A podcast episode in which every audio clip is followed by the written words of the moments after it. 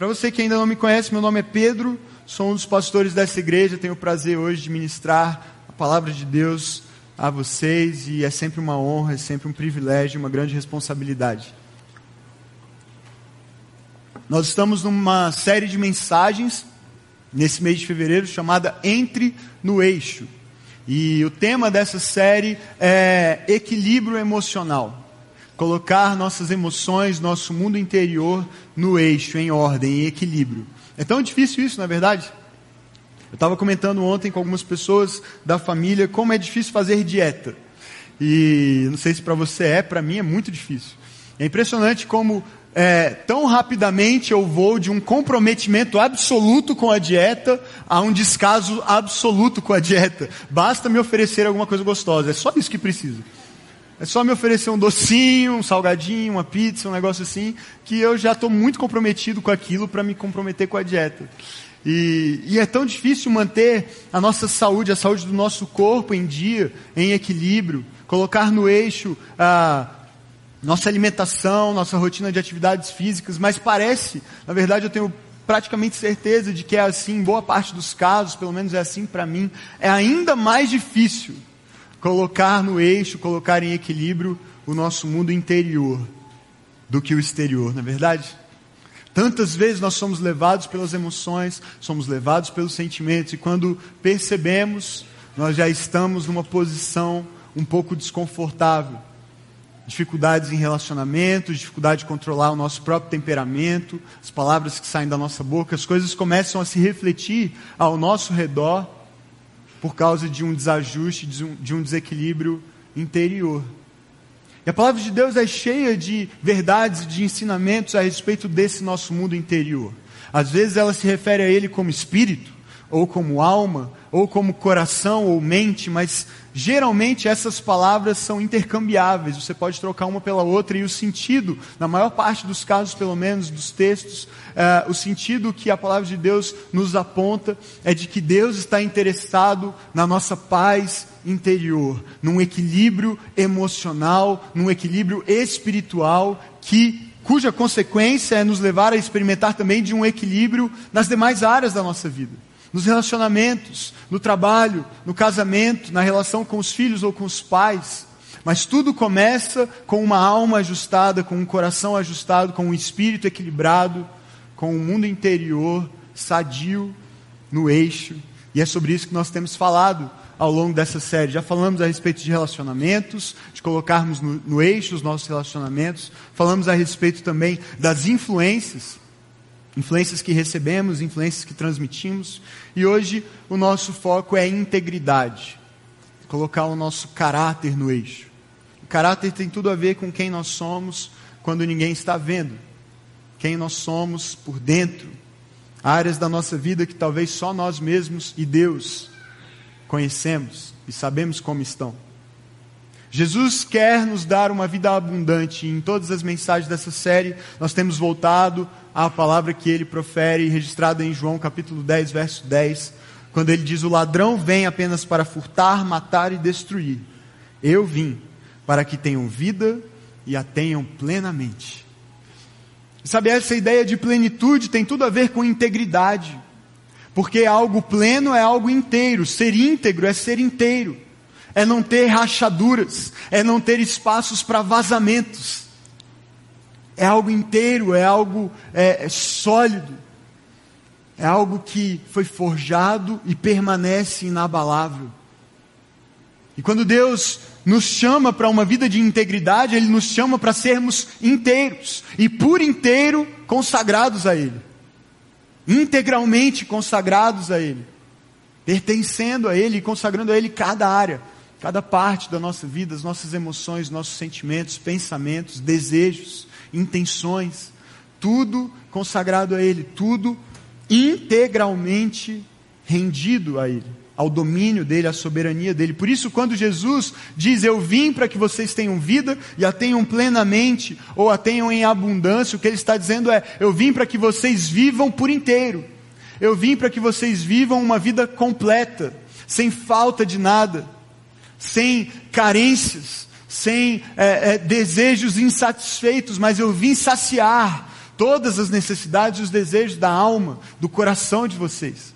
Eu vim preencher, eu vim tornar você alguém inteiro, não quebrado, não pela metade, mas inteiro. E essa, esse é o sentido de integridade. Agora, integridade é um desafio, porque nem sempre ser íntegro significa se dar bem.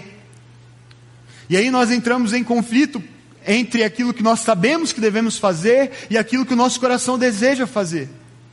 Porque quando nós entendemos que o que nós devemos fazer não nos levará aos resultados que nós queremos obter, aí a integridade deixa de ser tão atrativa. A integridade deixa de, de parecer o melhor caminho, a melhor opção. Eu me lembro de uma época em que eu ainda era bem novo, estava na escola, não era nem ensino médio ainda, ensino fundamental, não lembro a série ao certo. E eu estava fazendo uma prova de ciências, e nunca foi meu forte.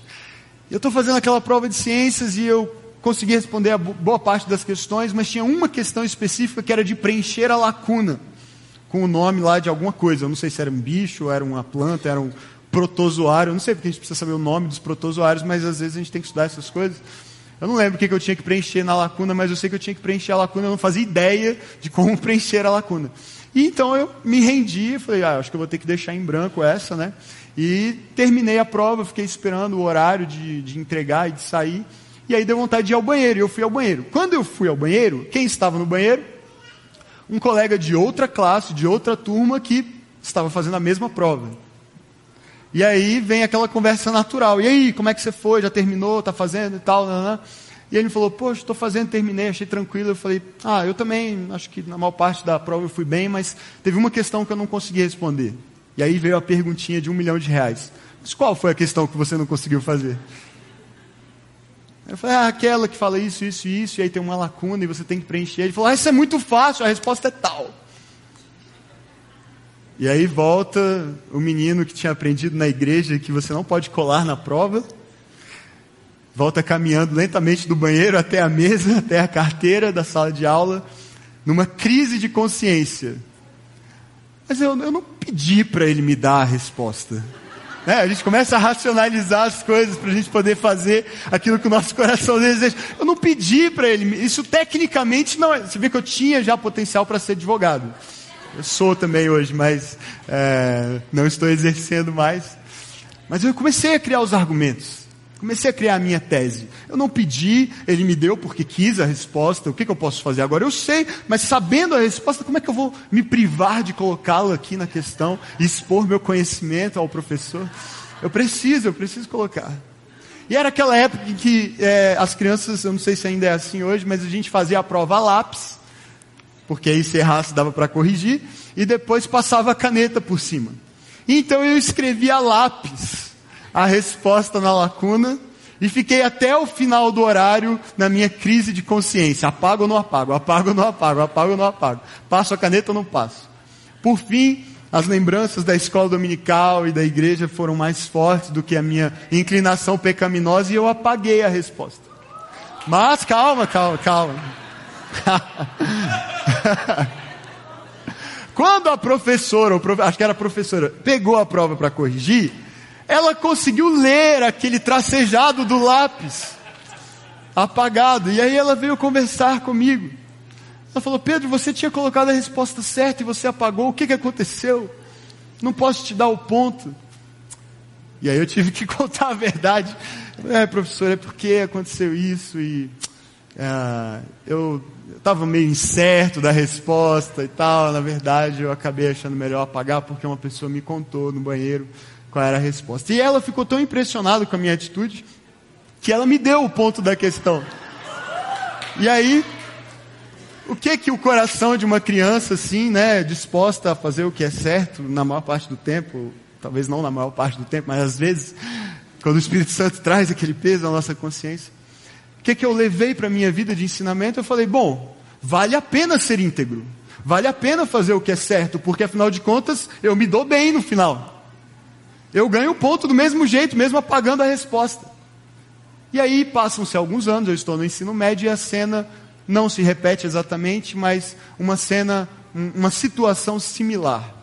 Eu recebo uma prova de uma matéria, se não me engano era gramática, E fiquei feliz com a minha nota, comecei a ver, passar as folhas e eu começo a ver que, na verdade, parece que tem ponto demais para o número de certos que tem na prova, na nota. E eu fui somar de novo e eu vi que o professor me deu uma nota maior do que a nota que eu deveria ter tirado. Ele somou errado, por algum motivo ele me deu uma nota que não era a nota que eu merecia. E aí volta a mesma situação, crise de consciência. Fico calado, deixo passar, ninguém vai perceber, ninguém vai saber, fico com a nota melhor, ou tenho a, a coragem, a disposição de ter a nota reduzida e ir lá falar com ele e dizer, professor, você somou a nota errada. E qual é a cena que vem à minha mente? A cena da criança que falou a verdade para a professora, que apagou a, a, a resposta que não sabia e ganhou os pontos mesmo assim. E aí o que eu pensei, é claro, se eu tiver a integridade de me apresentar ao professor e dizer eu não mereço essa nota, você somou errado, pode reduzi-la e tudo mais, o que, que ele vai fazer? Que menino bom, gente. Que menino íntegro. Olha, eu não, eu, eu, vou, eu não vou reduzir a sua nota, eu vou, te, eu vou manter essa nota e ainda vou elogiar você na frente da sala inteira. É o que eu pensei que ia acontecer, era o justo acontecer. E aí eu vou para o professor, leva a, a prova, cheio de confiança professor, você somou errado a minha prova, eu, essa nota não é a que eu tirei, é uma nota menor, é tal nota. Ele olhou para minha prova, olhou para mim e falou: beleza, obrigado. Riscou, botou a nota certa, me devolveu a prova e eu fui embora com a minha nota baixa. E aí nessas situações a gente entra em crise. Eu entrei em crise. Eu falei: eu tinha certeza que valia a pena ser íntegro. Eu tinha certeza que valia a pena falar a verdade e Deus não ia permitir que o servo dele fosse envergonhado. Deus não ia permitir que eu fosse prejudicado, porque afinal de contas eu fiz o certo, eu falei a verdade, mas sabe de uma coisa? A verdade, o mundo real, não o mundo infantil, mas o mundo real, é um mundo que não honra a integridade, que não está nem aí para a integridade, é um mundo que muitas vezes honra o esperto, honra o desonesto, e ele se dá bem nos negócios porque sonega, ele se dá bem no trabalho porque mente ou bajula o chefe. É o mundo em que nós vivemos, é a cultura que nós vivemos, mas nós somos chamados por Deus a lembrar que a proposta de vida que Ele tem para nós é incomparavelmente melhor do que qualquer benefício que a falta de integridade possa nos proporcionar nessa vida. Porque Ele diz: Eu tenho uma vida abundante, uma vida plena, e eu quero fazer de você alguém inteiro, alguém completo e satisfeito, e satisfeito em mim, em quem eu sou, não em benefícios ou prazeres que você possa experimentar nesse mundo. E é esse tipo de integridade que nós precisamos, que eu e você precisamos viver, experimentar. E Jesus fala a respeito disso. De uma vida no eixo, de um caráter no eixo, de uma vida emocionalmente equilibrada, por causa de um caráter aprovado diante dele. Mateus capítulo 7, tem sido a base dessas nossas reflexões. E a partir do verso 21, a palavra de Deus diz assim: Nem todos, próprio Jesus falando, nem todos que me chamam Senhor, Senhor, entrarão no reino dos céus, mas apenas aqueles que de fato fazem a vontade do meu Pai que está no céu. No dia do juízo, muitos me dirão: Senhor, Senhor, nós profetizamos em teu nome. Aliás, não profetizamos em teu nome, não expulsamos demônios em teu nome, não realizamos muitos milagres em teu nome. Eu, porém, responderei: Nunca os conheci. Afastem-se de mim, vocês que desobedecem à lei. Como de costume, Jesus sendo Jesus, sendo direto, sendo objetivo, sendo às vezes duro. Jesus às vezes nos confronta dessa forma. Ele nos ama, ele é gracioso, mas às vezes ele joga a real diante de nós e ele nos mostra que só há um caminho, só há uma escolha. É um texto difícil porque a lista de realizações dessas pessoas é impressionante. Fizeram milagres em nome de Jesus, expulsaram demônios, elas se colocam diante dele e ouvem dele uma palavra duríssima: afastem-se de mim, porque eu não os conheço.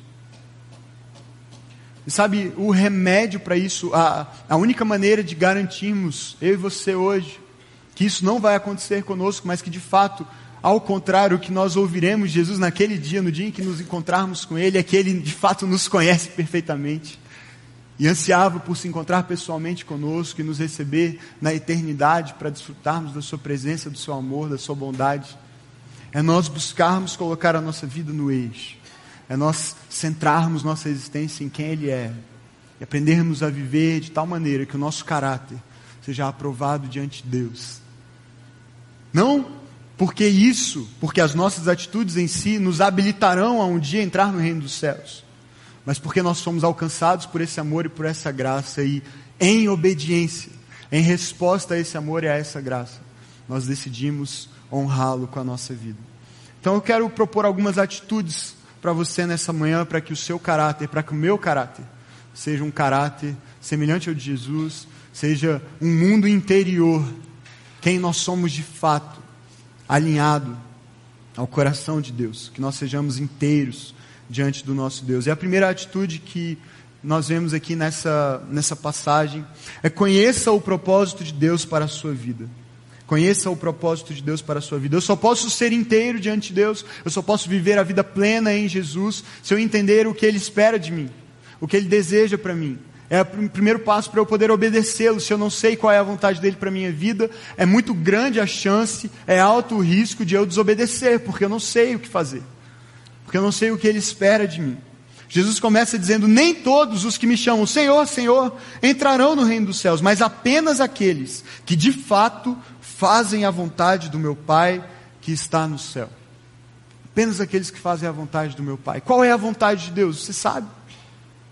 Você pode afirmar qual é a vontade de Deus para a sua vida? Essa é a grande questão da existência.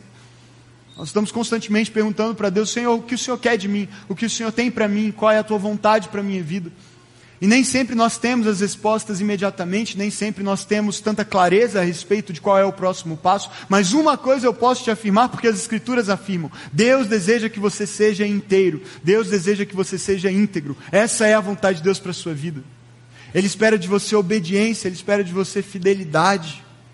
Muitas vezes a igreja nos nossos dias tem banalizado o que significa andar com Jesus, servir a Jesus, amar a Jesus, se entregar a Jesus.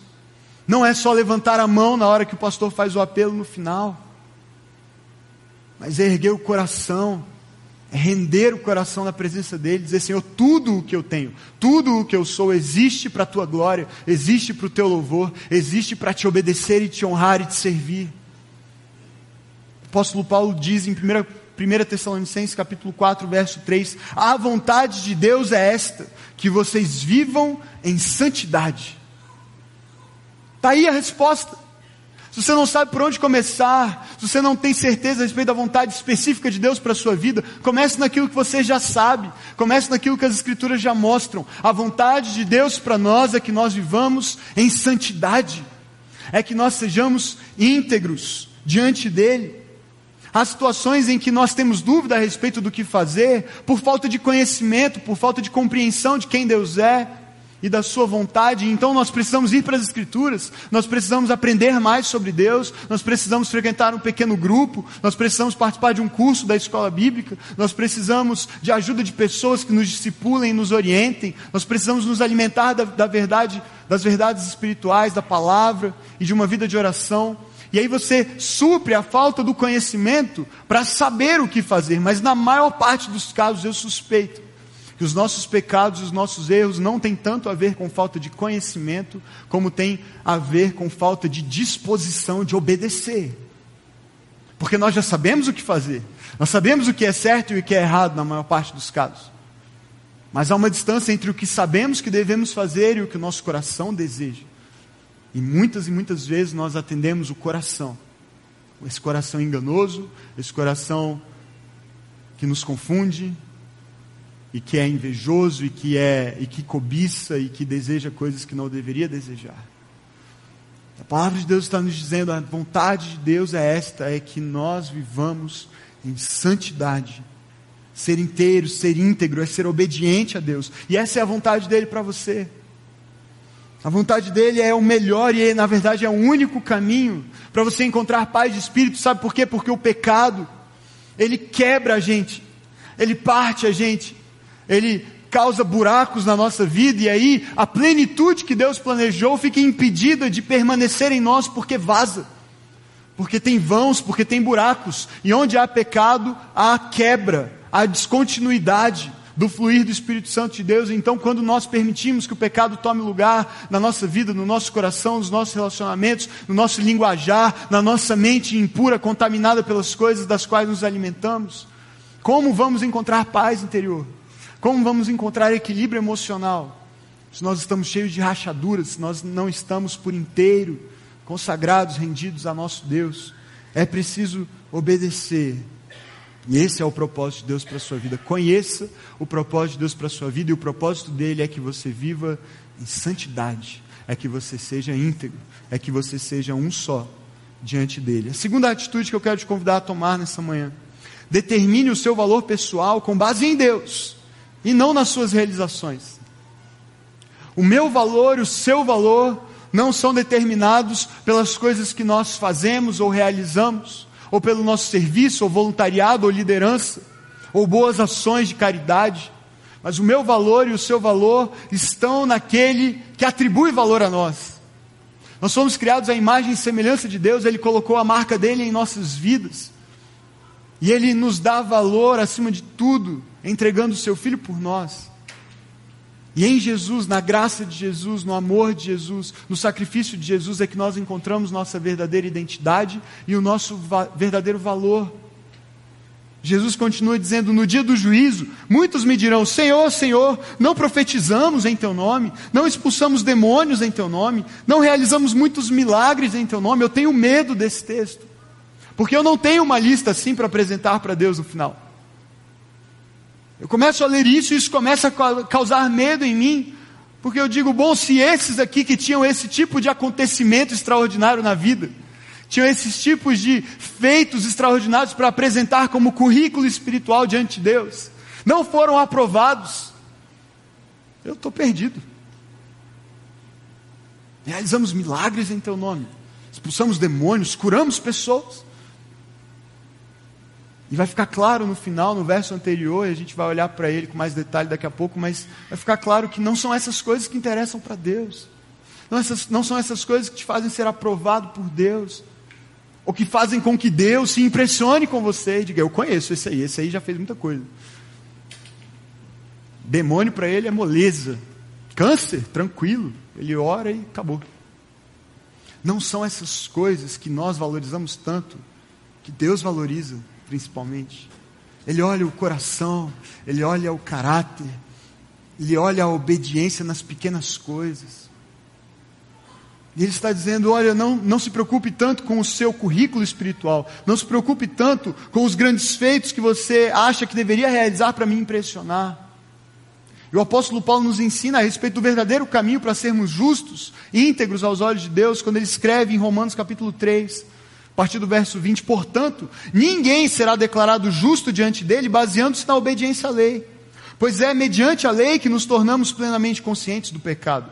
Mas agora se manifestou uma justiça que provém de Deus, independente da lei, da qual testemunham a lei e os profetas, justiça de Deus mediante a fé em Jesus Cristo para todos os que creem, pois não há distinção, pois todos pecaram e estão destituídos da glória de Deus, sendo justificados gratuitamente por sua graça, por meio da redenção que há em Jesus Cristo.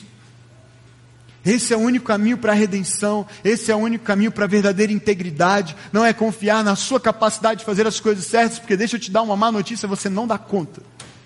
Eu não dou conta.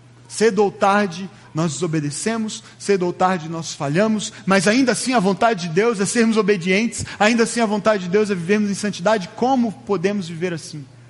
Confiando na graça de Jesus, confiando na redenção de Jesus, confiando no amor de Jesus que invade o nosso coração. E aí sim nos habilita e nos capacita a sermos fiéis a honrarmos a Deus, porque você está tão cheio, tão tomado pelo amor dEle, pela graça dEle que te perdoou, que você é capaz também de perdoar que você é capaz também de amar, que você é capaz de servir, que você é capaz de falar a verdade, não importa o que isso vai te custar. O seu serviço, o seu voluntariado, o seu amor pelas pessoas, a sua fidelidade no ministério, até mesmo a sua fidelidade no seu casamento. São desafios grandes, mas não são essas coisas que fazem você ser justo aos olhos de Deus. O que faz você ser justo aos olhos de Deus é o sangue de Jesus derramado por você que te justifica. E aí você confia nesse sangue, você confia nesse sacrifício e diz: Senhor, eu sei que eu sou pecador, eu sei que eu não sou capaz de obedecer, eu sei que eu não sou capaz de ver uma vida de integridade, mas eu confio em Jesus, eu me apego a Jesus, eu peço que o Senhor me veja através das lentes de Jesus, para que assim o Senhor encontre em mim alguém que pode caminhar em santidade aos teus olhos, alguém que pode ser aprovado por ti, porque Jesus foi aprovado por Deus porque viveu uma vida sem pecado, uma vida perfeita, uma vida santa, uma vida inteira. E se você está cheio dele, Jesus, Deus não olha mais para você, mas olha para ele. E para a justiça dele, e para a retidão dele, e para a integridade dele, aí ele diz: por causa dele eu te aprovo, por causa dele eu te amo, por causa dele eu te aceito, por causa dele eu te recebo. Ame Jesus com todo o seu coração, porque ele é a resposta para nós. Ele nos faz sermos aceitos por Deus. E aí sim, aprovados por Deus, não por performance, não por um currículo espiritual, não por, pelos nossos grandes feitos e realizações, mas por causa do sangue de Jesus. Aí sim é que nós podemos viver em obediência. Viver, como diz o apóstolo Paulo em Efésios capítulo 2, verso 10, vivendo, praticando as boas obras que ele de antemão preparou para que andássemos nelas. Ele já preparou um caminho de santidade, um caminho de integridade para você. Mas você só pode trilhar esse caminho se apegando a Jesus, confiando na obra de redenção de Jesus. Por fim, em terceiro lugar, a terceira atitude, concentre-se menos nas suas necessidades e mais em conhecer Jesus. Confie menos nas suas necessidades e mais, concentre-se menos em suas necessidades e mais em, mais em conhecer Jesus. Essa passagem tão tão clara, tão objetiva, tão direta e tão dura de Jesus termina com ele dizendo: Eu, porém, responderei a esses que se apresentam a Deus baseados na sua justiça própria, baseados no seu currículo espiritual. Eu, porém, responderei a eles: Nunca os conheci. Afastem-se de mim, vocês que desobedecem à lei. Não sei você, mas eu não consigo pensar em um final pior do que esse. Não consigo pensar em nenhuma declaração mais aterrorizante e desesperadora do que essa. Para ouvir do meu Senhor naquele dia: Afaste-se de mim, eu não te conheço. Sabe, nós podemos realizar grandes coisas sob o pretexto de estarmos servindo a Deus. É possível até ser um pastor e imaginar que com isso se agrada a Deus. É possível gastar sua vida e fazer boas obras. O apóstolo Paulo diz: você pode até dar todos os seus bens para os pobres, você pode entregar sua vida em favor de outro. Se isso não for resultado de um genuíno amor a Deus, do amor de Deus que te alcançou e te preencheu e que agora flui a partir de você, tudo isso será em vão. Nós nos preocupamos muito com as nossas necessidades pessoais e, e queremos fazer as coisas direito, queremos ser íntegros, queremos ser honestos, como uma maneira muitas vezes de conquistar o favor de Deus, de mover o coração de Deus em nosso favor. Sabe, quem entende a graça, quem conhece a graça de Deus, não pensa mais assim. Porque você não precisa que Deus prove o amor dele por você mais. Ele já provou na cruz. Você já está satisfeito com o que ele fez. E você sabe que não é o que você faz que interessa, mas é o que ele fez que interessa. E agora, quando você ama, quando você serve, quando você é fiel, quando você fala a verdade, quando você cumpre as, as coisas da maneira certa, você não faz isso para agradar a Deus, para que Ele te favoreça ou te beneficie. Você faz isso para agradar a Deus, porque Ele já fez tudo o que você precisava ao entregar o seu filho. Uma das ocasiões mais constrangedoras da narrativa bíblica está registrada em Atos capítulo 19. O apóstolo Paulo está pregando em Éfeso, muitas pessoas estão se convertendo a Cristo, e o texto diz que Deus vinha usando Paulo, o Espírito Santo tomou o apóstolo Paulo de tal maneira que ele vinha sendo usado por Deus para fazer grandes milagres e curar pessoas. Um grande avivamento está acontecendo naquela cidade, e então isso começa a despertar a curiosidade das pessoas. E aí um grupo de irmãos, sete filhos de um homem chamado Seva, O texto diz que eles começam a fazer assim: começam a expulsar, ou a tentar expulsar espíritos malignos, tentando invocar o nome do Senhor Jesus também. Eles viram Paulo fazendo e falaram: esse negócio dá certo. Esse cara está ficando famoso. Vamos tentar também. E aí o texto diz: alguns judeus, que eram esses homens, que andavam expulsando demônios, tentaram invocar, invocar o nome do Senhor Jesus sobre os endemoniados, dizendo: Em nome de Jesus, a quem Paulo prega, eu lhes ordeno que saiam. Curiosa essa declaração para o demônio, né? Em nome de Jesus, a quem Paulo prega, eu ordeno que vocês saiam. Que, os que estavam fazendo isso eram os sete filhos de Seva, um dos chefes dos sacerdotes dos judeus. Um dia, o espírito maligno lhes respondeu: Olha só, Jesus eu conheço. Paulo, eu sei quem é, já ouvi falar, já tive uns encontros com ele. Mas vocês, quem são? Humilhado pelo demônio, coisa triste. Conheço Jesus, sei bem quem ele é, não gosto de me meter com ele. Paulo também já tive uns encontros agradáveis, mas vocês, meu amigo, estou nem aí para vocês, vou continuar fazendo meu serviço aqui.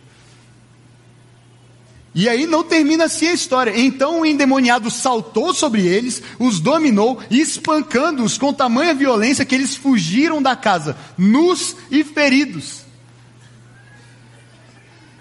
É o fim de um ministério, não tem como continuar depois disso, é humilhação demais. Que loucura imaginar que é possível realizar alguma coisa em nome de Deus e para a glória de Deus sem o próprio Deus.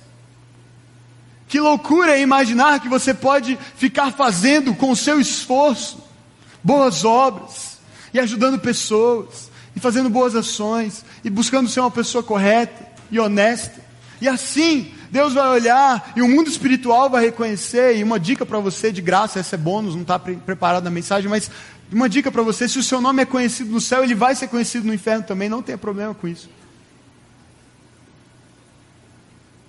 Mas é uma loucura imaginar que a gente vai fazer as coisas e assim Deus vai olhar e falar: Nossa, estou tão impressionado com a sua justiça, estou tão impressionado com quão santo você é que pode me pedir o que você quiser e eu faço. Estou à sua disposição. Não!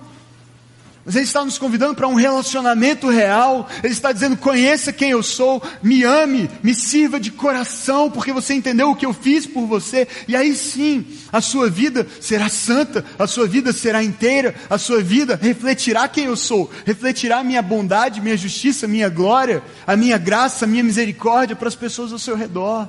Mas se você tentar fazer isso no seu braço, vai dar ruim, vai apanhar de demônio por aí. Não faz sentido. E eu e você somos convidados não para realizar, mas para ser. E então fazer, e então realizar. Quanto mais nós conhecemos Jesus, mais percebemos que na verdade Ele nos conhece profundamente, plenamente. Então Ele vai dizer: pode vir, eu te conheço, eu sei quem você é. Eu andei com você. Durante toda a sua vida você me buscou, você falou comigo, você buscou me conhecer, não só as coisas que eu podia te dar. Você não apenas buscou fazer coisas em meu nome para ficar bem comigo. Você me amou de todo o seu coração. E porque você quis me conhecer, eu não tenho vergonha de hoje declarar: Eu te conheço. E eu também te amo. Sempre te amei. Dei minha vida por você. Como é bom saber que você entendeu isso. Como é bom saber que você disse sim ao meu convite gracioso, ao convite da sublime graça, ao doce som da voz de Cristo nos chamando. Você não é capaz por si, você às vezes estraga tudo, faz as coisas erradas, mas eu continuo te convidando para estar perto de mim, para andar comigo, para se relacionar comigo e a partir desse relacionamento, não de uma religião, não de uma lista de regras ou de realizações, mas de um relacionamento pessoal, real comigo. Eu vou transformar quem você é. Eu vou tapar os buracos, os vazamentos e deixar você inteiro. E então o meu espírito vai te encher. Vai fluir a partir de você. Quando você falar em meu nome, serei eu falando. Quando você tocar pessoas em meu nome, serei eu tocando. Quando você expulsar demônios em meu nome, serei eu expulsando. Quando você curar pessoas, serei eu curando. Porque eu conheço você e eu ando com você e você anda comigo porque me conhece. e experimentou a minha graça na sua vida e isso foi o bastante para você. Valeu mais do que qualquer pecado, foi mais atrativo ao seu coração do que qualquer outro desejo. Você se apaixonou por mim, se rendeu a mim, decidiu andar comigo.